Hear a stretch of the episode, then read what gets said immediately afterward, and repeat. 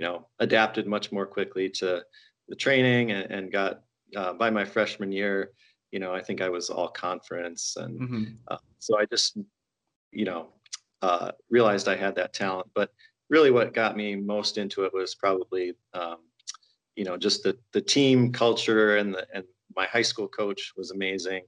Um, so I really, you know, loved it from kind of from the get-go. This episode of the Smart Athlete Podcast is brought to you by Solpri, skincare for athletes. Whether you're in the gym, on the mats, on the road, or in the pool, we protect your skin so you're more comfortable in your own body. To learn more, go to solpri dot com. Today on the Smart Athlete Podcast, my guest is a former N C double A Division One runner at Stanford. He has qualified and participated in the Olympic trials and the marathon three different times. Um, he's closing in, getting close on twenty years as a coach, and is currently the head coach of Team U S A Minnesota. He has his P H D in kinesiology with an emphasis in exercise physiology, and also spent some time as a lecturer at the University of Minnesota. Welcome to the show, Chris Lundstrom. Thanks for having me. Glad to be here. I'm hoping, uh, are you guys, how's the weather in Minnesota? Like, we're suffering from just ridiculous heat. Yeah, yeah, it's it's pretty hot here too. Uh, um, it's definitely, uh, I think we've got a, a couple days with heat advisories, um, you know, heat index above one hundred. So plenty warm, definitely. So I want to start off, this, this is a little bit of, I guess, uh, a personal inquiry, because I, I, so I raced this past weekend, and I kind of um, overheated a bit and really couldn't put the, so I did a triathlon on Sunday, and I couldn't really put my run down like I wanted to. I was running like almost a minute per mile slower. So generally, I, I advise people I talk to not to run if it's, you know, over ninety outside. What do you do? Do you do anything with your athletes in terms of like trying to heat acclimate or like adjust to those higher temperatures? Yeah, so we had a couple of athletes who qualified for the uh, N A C A C uh, championships, the North American, Central American, Caribbean cross-country championships, and that was in uh, February uh, in Trinidad. So it was going to be really hot and humid, and we're training, you know, up here at that time. It was, you know, a lot of negative temperatures, yeah, and things like that. So I had them uh, doing workouts uh, like on the indoor track with uh, multiple layers on, um, okay, like that. And then also, you know, running on the treadmill is pretty good heat acclimation too, just because it tends to be fairly warm, and then you don't have that same air movement to kind of help leave off. So uh, yeah, things like that. I mean, you got to kind of balance it. You don't want to overdo it, because obviously if you're training in the really bad heat all the time, it's hard to do much intensity, and, and right, your fitness might start to suffer. But yeah, there are little things you can do. Um, jumping in the sauna um, mm-hmm. occasionally seems to help some people. Do you, do you yeah. notice if there's like a, a typical, I guess I'll say adjustment period, you know, like you say you start training that heat training, do you start noticing Um, kind of an adjustment and then back to typical performance speed in say two weeks or three weeks, or or is it really individual de- dependent? Uh, I, I think within about three days you start to get some good okay. adjustment, but you really like full full adjustment uh, takes about two to three weeks, uh, and even then you're still not going to perform at the same level. Right. Uh, would in obviously ideal conditions, cool conditions. That's where the world records are set. There's a reason for that, uh, yeah. but you're going to be a lot closer to uh, to that, and you're going to be as as acclimated as you're going to get uh, after about two to three weeks. Yeah, it just it seems like something, especially now in the middle of summer, like a lot of people are dealing with, and especially as the vast majority of the U S is getting just blasted. Um, mm-hmm. with a nice heat wave right after um, all the rain and other stuff going on. So yeah, uh, yep. just curious about that. Yeah. Um, so something that always kind of piques my curiosity. So I know you, you've been running um, much, much longer than I have. Uh, so what, what brought you to running? Like how did, how did you kind of get into it? I'll, I'll assume as a kid or as a younger person. Yeah, uh, so I went out for cross country to get in shape for basketball, um, mm-hmm. eighth grade. Uh, and uh, because I really was set on becoming a uh, an N B A player. Okay. Uh, that was, the, you know, um, and then I quickly realized that uh, my talents uh, were, were elsewhere, uh, mm-hmm. not in basketball, but, uh, but in running. I, you know, adapted much more quickly to the training and, and got, Uh, by my freshman year, you know, I think I was all conference. And mm-hmm. uh, so I just, you know, uh, realized I had that talent. But really what got me most into it was probably, um, you know, just the, the team culture, and the, and my high school coach was amazing. Um, so I really, you know, loved it from kind of from the get-go. Do you, um, or I do you, or did you, I don't know, um, It, you know, how old your high school coach was. Do you keep, did you keep in touch with him after, I assume it's him, I guess, I don't know. Um, your high school coach after, after uh, high school? Yeah. Yeah. I, I still am in touch with him. Uh, so he's, he's retired uh, mm-hmm. uh, quite a while back, but, uh, but yeah, he's, I, you know, now I only live about an hour from where I grew up. Lost my You're all right. phone there, but, but yeah, so Um, see him once in a while, get coffee or, or whatever. Um, so yeah, it's a pretty cool thing. I know, uh, I, I had several coaches throughout high school, and the one I ended on has kind of been, I'll, I'll we'll, we'll get together and we'll do, there's this like uh fifty mile relay race that he'll like get back to his high school athletes together and we'll all do that. It's, um, It's called Brew to Brew. So there, in here in Kansas City, there's a, a brewery downtown. It starts there, and then it runs to the brewery in the town next next to us.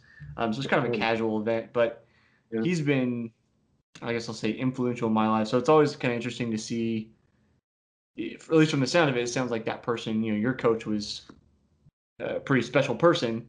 It's just interesting to see, like, who stays in touch and, you know, how they continue to affect us past our high school career. Yeah. Absolutely. I think, you know, high school coaches have a lot of power in, you know, shaping young people for the better or worse. So mm-hmm. uh, it's, it's uh, really um, uh, something where that uh, that person can really change the trajectory of your life. And that's that's what happened in my case, for sure. Yeah. Um, so so I know it seems like you do a lot more long distance stuff, clearly, since you were uh, a, a I would assume attempting to make the Olympics in the marathon. How how do you make the adjustment to from from high school to, to the marathon? Were you trying to do marathon at Stanford, or or where does the switchover come for you? Yeah, no, for me the switch came after college. Okay. I, uh, I you know I was on some really great teams in college, but I was not very good. Uh, mm-hmm. I didn't make our top seven.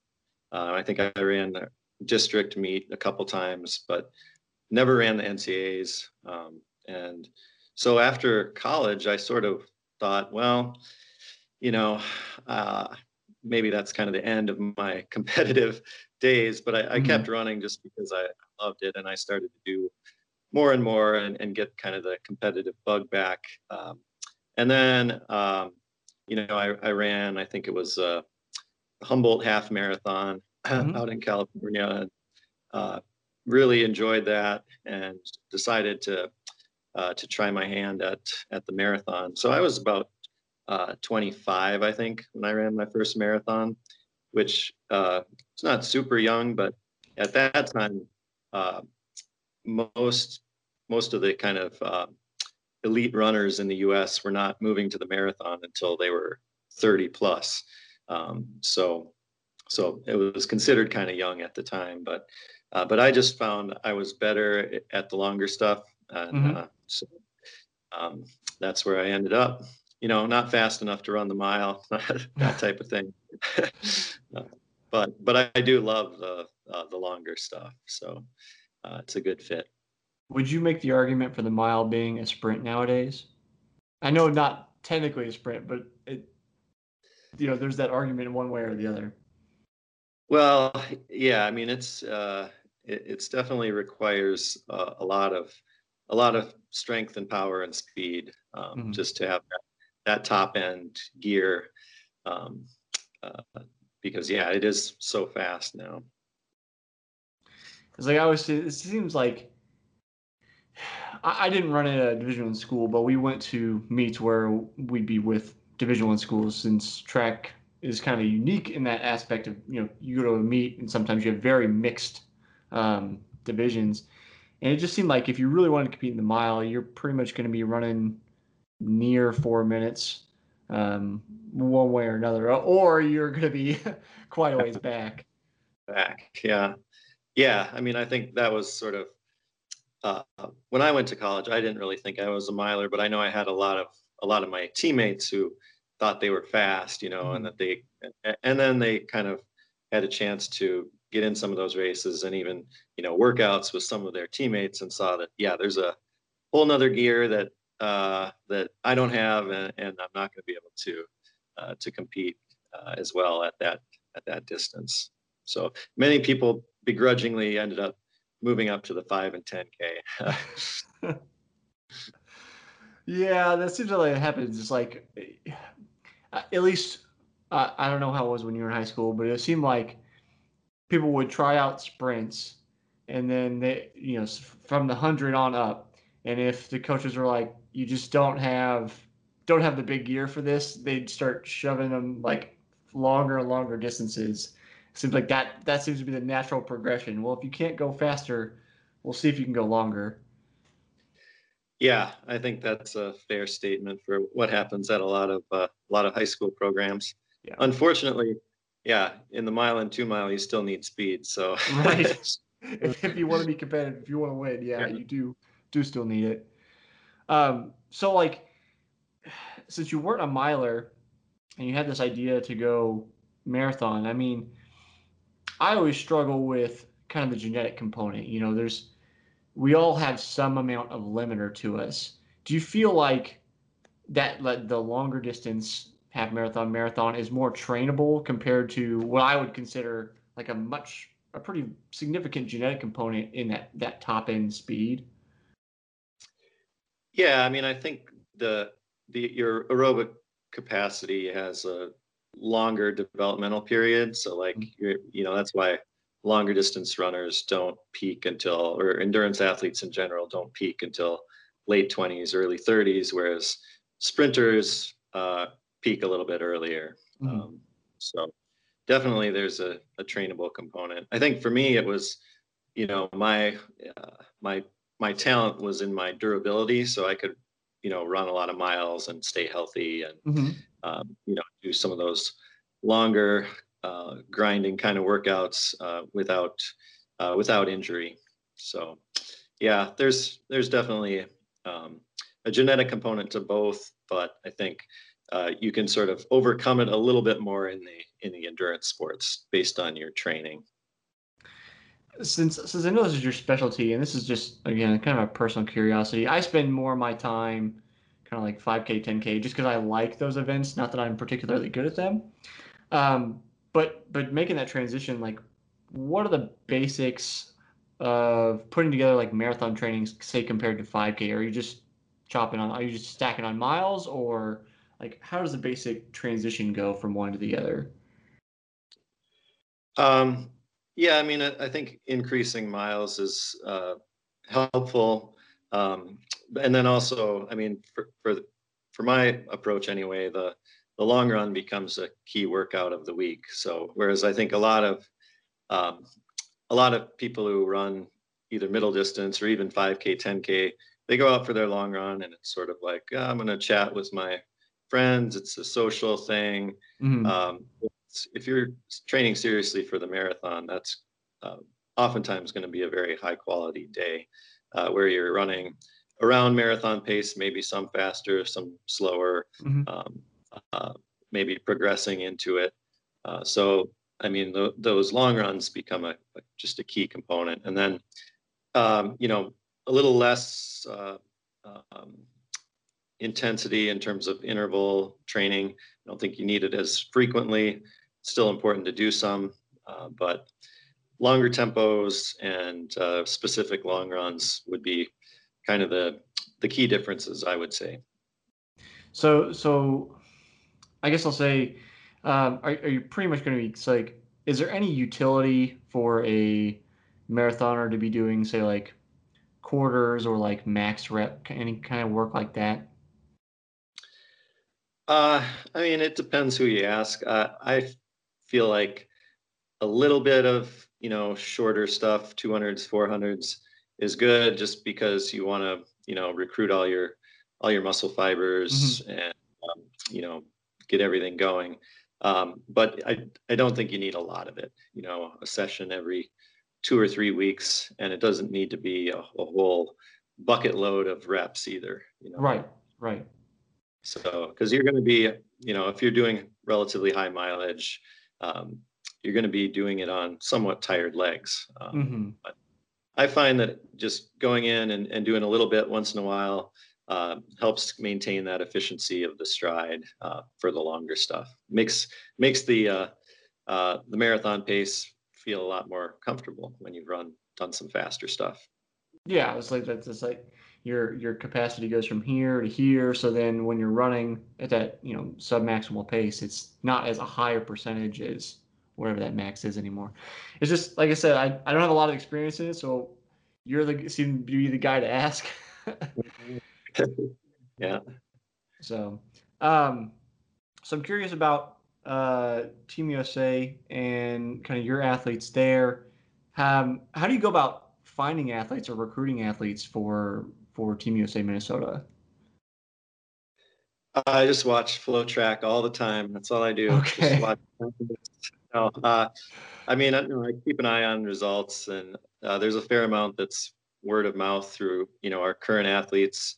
You mm-hmm. know, maybe they have old teammates or people that they competed against um, that they know want to continue uh, to train post collegiately. Um, But yeah, I kind of look at who's who's graduating in the area, who might be a good fit. And by the area, I mean kind of the upper Midwest. We're not limited to that, but um, we haven't had a ton of people move from, like, you know, Southern California. We had one guy move from California, but uh, mm-hmm. for the most part, you know, the odds are better of recruiting somebody who's uh, accustomed to um, Uh, the climate here and, and things yeah. like that. Maybe has family close by. So, um, but yeah, so then it's just kind of a, you know, reaching out and uh, finding out what their, what their plans are, if they're thinking about continuing post-collegiately, and uh, if, you know, they might be interested. Um, and then, yeah, just conversation to see uh, if it's going to be a good match. Mm-hmm. It, and then eventually it becomes kind of like, you know, picking a college, you know, you come yeah. and visit, Um, go through that process. Um, so yeah, but we're always kind of looking around and, and seeing who's out there. Yeah. So I've, I've talked to a lot of different, so I often talk to triathletes, which is kind of where I, I live nowadays. Um, and I've talked to a few pros. So I'm kind of wondering, like, what is, since you went through it yourself, trying to, you know, make the Olympics and then now coaching these athletes, what is a, like, typical day, or what does life look like for, you know, athletes that are still working at that capacity post-collegiately? Yeah, I mean, mo- most of our athletes, I would say, uh, work part-time. Um, just one, you know, making a living solely as a runner is pretty challenging. Mm-hmm. Uh, and, and two, I think it's healthy to have something else going on in life other than mm-hmm. you know, just, just your sport. Um, so, But yeah, most most of the runners will get up and, um, you know, we meet for practice several days a week in the morning, and uh, and then get their workout in, their, their main workout for the day. Uh, and then, yeah, oftentimes they'll, you know, again, like like I said, hold down a part-time job. So they might go work for four hours or something like that. Um, and then depends on the athlete after that. You know, we have uh, the marathoners, uh, a lot of times will be doing a second run later in the day. Um, uh, we do uh, some auxiliary work, so strength, uh, plyos. Mm-hmm. Uh, so that's usually fit in later in the day after you've had a little recovery from the from the workout.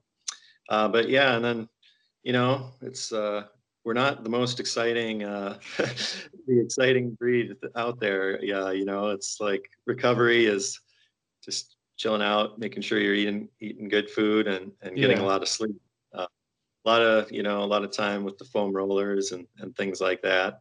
Yeah. Um, uh, you know, most most of our athletes are getting in uh, once every couple of weeks to see a P T or somebody like that, just for okay. just for day-to-day maintenance type of stuff. Yeah. Um, yeah, it's uh it's a it's an exciting lifestyle. Well, I mean, when you're exhausted from however many miles you put in, that it, you don't have a whole lot of impetus to go out and do whatever. It's most like, at least for me, for what limited miles I've accumulated, it's like, uh, I just want to sit on the couch for a while and, yep. and hang out. Yep. Yeah. Yeah. A lot of Netflix.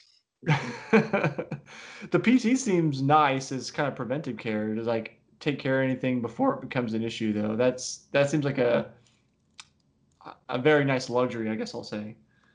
Yeah, yeah, and uh, I mean, uh, obviously injuries still come up and stuff like that, oh, yeah. but you can uh, if you have somebody who knows kind of what your baseline is and and can sort of identify things before they get uh, get to that point, it's um, saves you a lot of time of. Uh, missed uh, missed competition and training.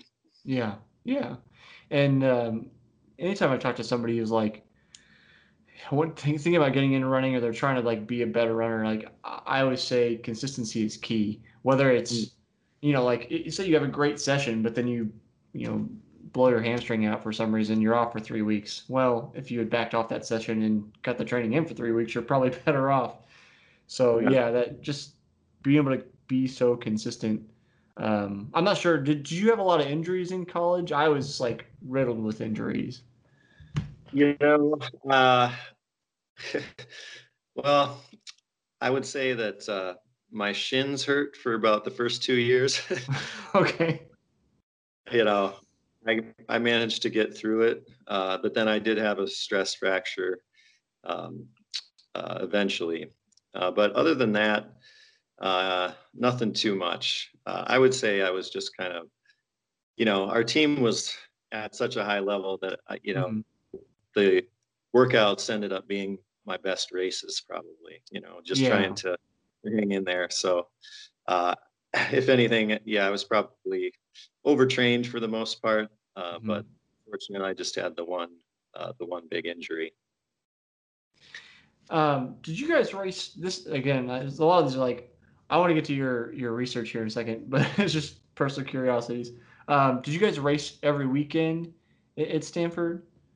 No, uh-uh. uh, I would say during cross country, we raced probably every other week. Okay. And then there were guys who would kind of come in, race maybe twice before, um, before like the district meet. So okay. uh, we had, we had a, the depth that um, kind of allowed for that, I think, okay. uh, to, you know, sub people in and out and, and things like that. Yeah. So yeah, when it came to track, it was probably a little more, a little more frequent uh, racing. Yeah. Also, our team was so sparse that it, it was, you pretty much were racing every weekend. And it, just looking back, and even I think at that time, I thought it doesn't seem like the healthiest way to go about it. You know, you're, cause yeah. you're race on the weekend, trying to recover on Sunday, back to hard work on Monday. It's just constant for yeah. three seasons, and um, yeah, fatigue really fatigue yeah. builds.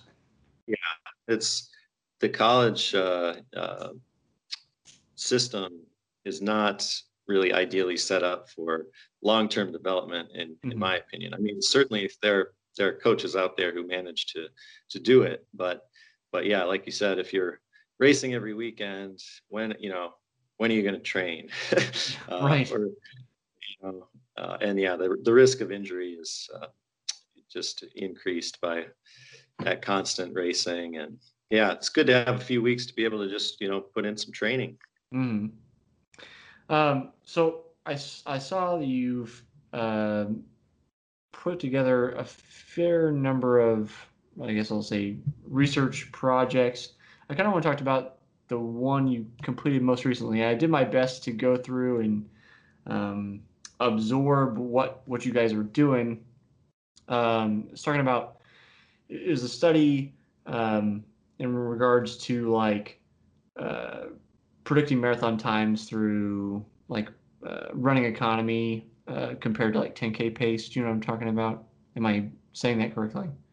Um, I think I think so. Yeah, I think that's. Uh, it's like you're using like the two different methods of the allometric scaling and the and like regular uh, linear scaling to try to figure out if you could predict marathon times. Yeah. Yep. Yeah. So. Can you give uh, like a brief overview of that so I don't butcher it? Yeah. So allometric scaling just means correcting for size. So when when when when we look at like V O two max or running economy, we're measuring the volume of oxygen mm-hmm. per uh, kilogram of body weight per minute. Um, when in fact the the actual cost of uh, running or human, human locomotion, it does obviously increase as you increase in body mass, but it's not a linear relationship. It's so what allometric scaling does is basically raises that um, uh, your body mass in kil- kilograms to the power of usually between zero point six six and zero point seven five, uh, which basically reduces the um, um, the effect of your a change in body mass. So um, that's sort of the background on that. It's sort of a it's one of those things where we always just report it in milliliters per kilogram per minute because mm-hmm. that's that's what the uh, that's what the software spits out, and it's easy, right. uh, but it's uh, it's not the most uh, accurate way of characterizing things.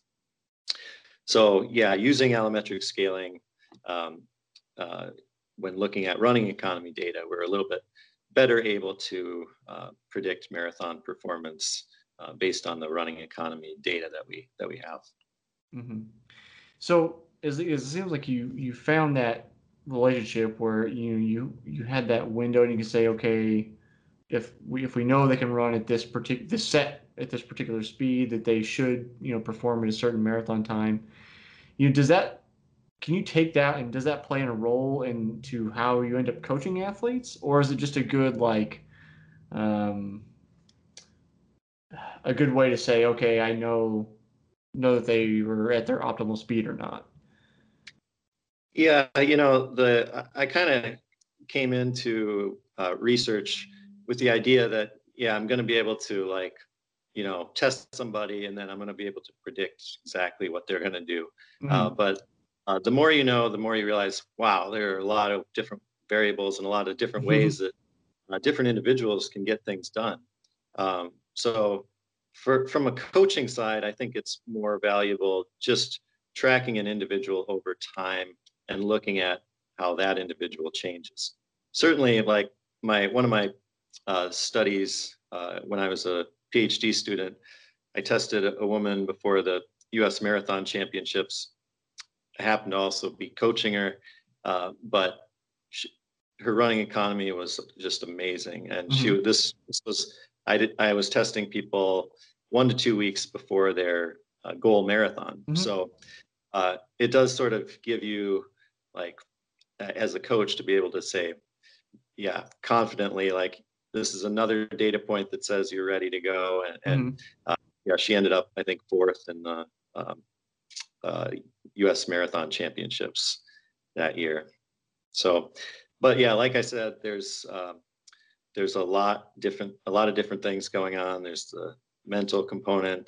There's just the day-to-day variability, and uh, um, you know, so it's uh, it's fun to to do this stuff and uh, uh, look at all the different things that go into performance.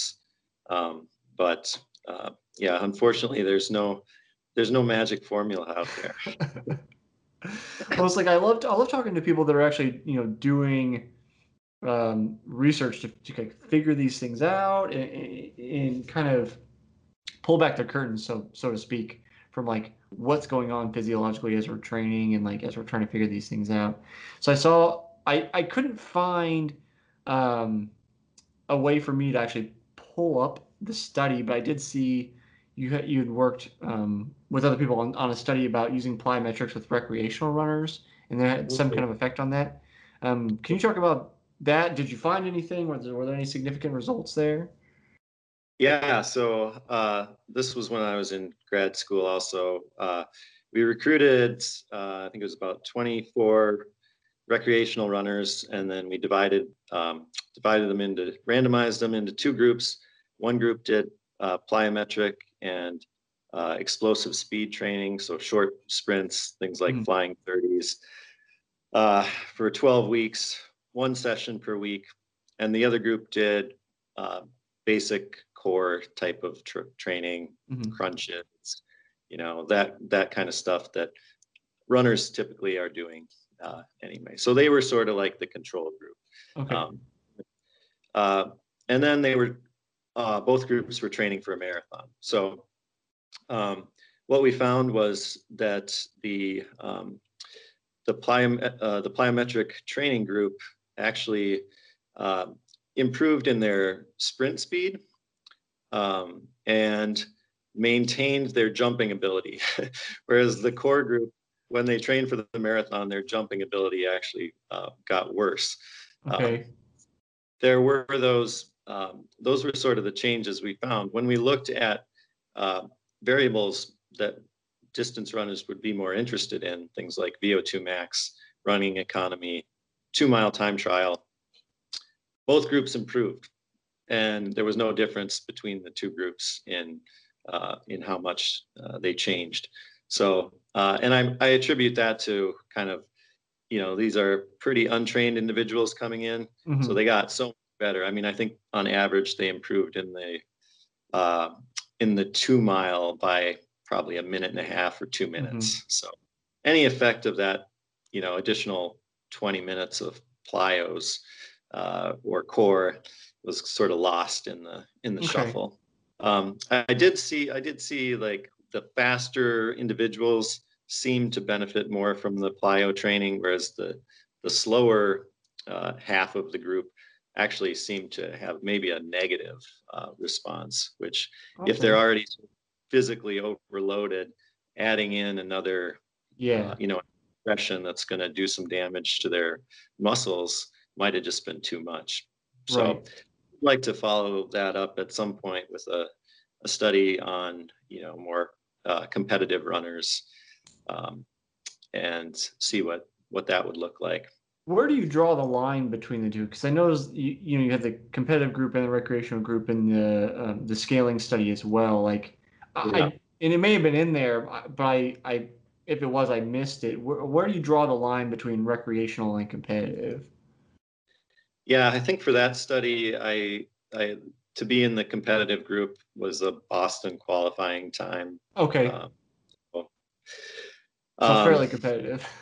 yeah, yeah. I mean, you know, it's definitely like you wouldn't say that's an elite runner for sure, right. but but it's a little bit a uh, little bit arbitrary. Uh, but that's what I that's what I went with on that one. Um, okay. There's certainly, I mean. You know, kind of the more selective you get, the, the harder it is to find uh, participants. So, oh, right. For obviously, just because there aren't that many people who are that fast, and then also uh, the people who are, you know, you know, in the in the top ten in the U S or something, they don't want you to mess with their training. So, right? It's like, I, no, I'm doing exactly what I'm doing. Leave me alone. I'm not interested. Yeah. You're not going to randomize them to the placebo group or something. Yeah. Um, with with your, uh, I just lost what I was going to say. Oh, um, with with the plyometric study, did you have them all on like the same training schedule, or did they all have, all have their own like randomized schedules? Uh, for the running training, or for the uh, for the plyos? So so you're saying they were all training for a marathon and then doing the plyos or the core stuff on top. on top of whatever their training was. Was their underlying training the same, or did they have a difference? Yeah, they are students in a marathon training class. Okay. So, um, pretty much on, on the same schedule. Granted, you know, some of the runs are um, prescribed by time. So, mm-hmm. you know, the person is covering more distance, but, but yeah, they're, uh, they're doing the same, same training. Okay. Although that's, I had, I spoke to um, another uh, professor in exercise physiology, and he he looks at um, stuff with stuff with the gut microbiome, but he also works with a, a lot of athletes because that's what he teaches. And it's always just because training can vary so much. I'm always curious, like, was that controlled for, or like, are you allowing all of these other, you know, random elements to come into your study? Since, you know, as he said, and you probably experienced, like, your, you know, your, your N number is only often twenty, thirty, fifty, if you're lucky. Like, you don't get a huge sample size. Mm-hmm. Yeah. And I mean, that's, that is a challenge. Uh, but yeah, I think whenever you're looking at research, you always kind of want to look and see, like, did they actually have a control group? I mean, I've mm-hmm. seen a lot of studies where they, um, they're comparing two different things, but they just use like two different soccer teams, you know, mm-hmm. that are in the same league or something. Well, you know, their training might be completely different. Right. Uh, they might, you know, there's all sorts of things that could uh, sort of confound the results there. Mm-hmm. I saw, I think it was on your, your Instagram, you had posted uh, maybe just last week, you're doing like blood lactate testing or something on new people. So it seems like you've got a new study in the works. Yeah. Uh, I have a student who got a grant this summer to uh, uh, basically, uh, there's a chart online called uh, Hill Runner. I think it's, I don't know if it's .com or something, but anyway, uh, it basically uh, will give you uh, equivalent speeds with different inclines. So if you say you run an eight minute mile on a flat treadmill for an easy run, and you want to do some work at, you know, up to ten percent incline, uh, it gives you what pace would be equivalent to that. Okay. Uh, so anyway, um, however, um, I think my student had emailed the person and said, hey, where did, you know, where did this chart come from? Because mm-hmm. we were trying to use it for, a, for another project. Um, And uh, the response was that, you know, it was somebody's master's research, but we, you know, we don't know where it is, and, and so on. um, so, so my student got to basically do a validation study. Uh, so we're having people run at, you know, basically five minutes at um, six different combinations of speed and incline on a treadmill, wow. and taking ventilatory data, heart rate data, lactate, Uh, and perceived exertion. Okay. So yeah, summer summer fun. So you're just trying to validate the numbers that, that have already been, you know, proposed by somebody else. Yep, exactly. Okay. Um, see, now I'm trying to remember what we've, I know I've done like uphill, also on the treadmill, we've done like uphill work in the past. Do you use that with your marathoners, like to improve like running economy? Or are you strictly like flatland work? Uh, no, we definitely do some do some hills. I prefer to do them outside, uh, mm-hmm. but occasionally in the winter, you know. Yeah, it was, it was winter stuff on the treadmill.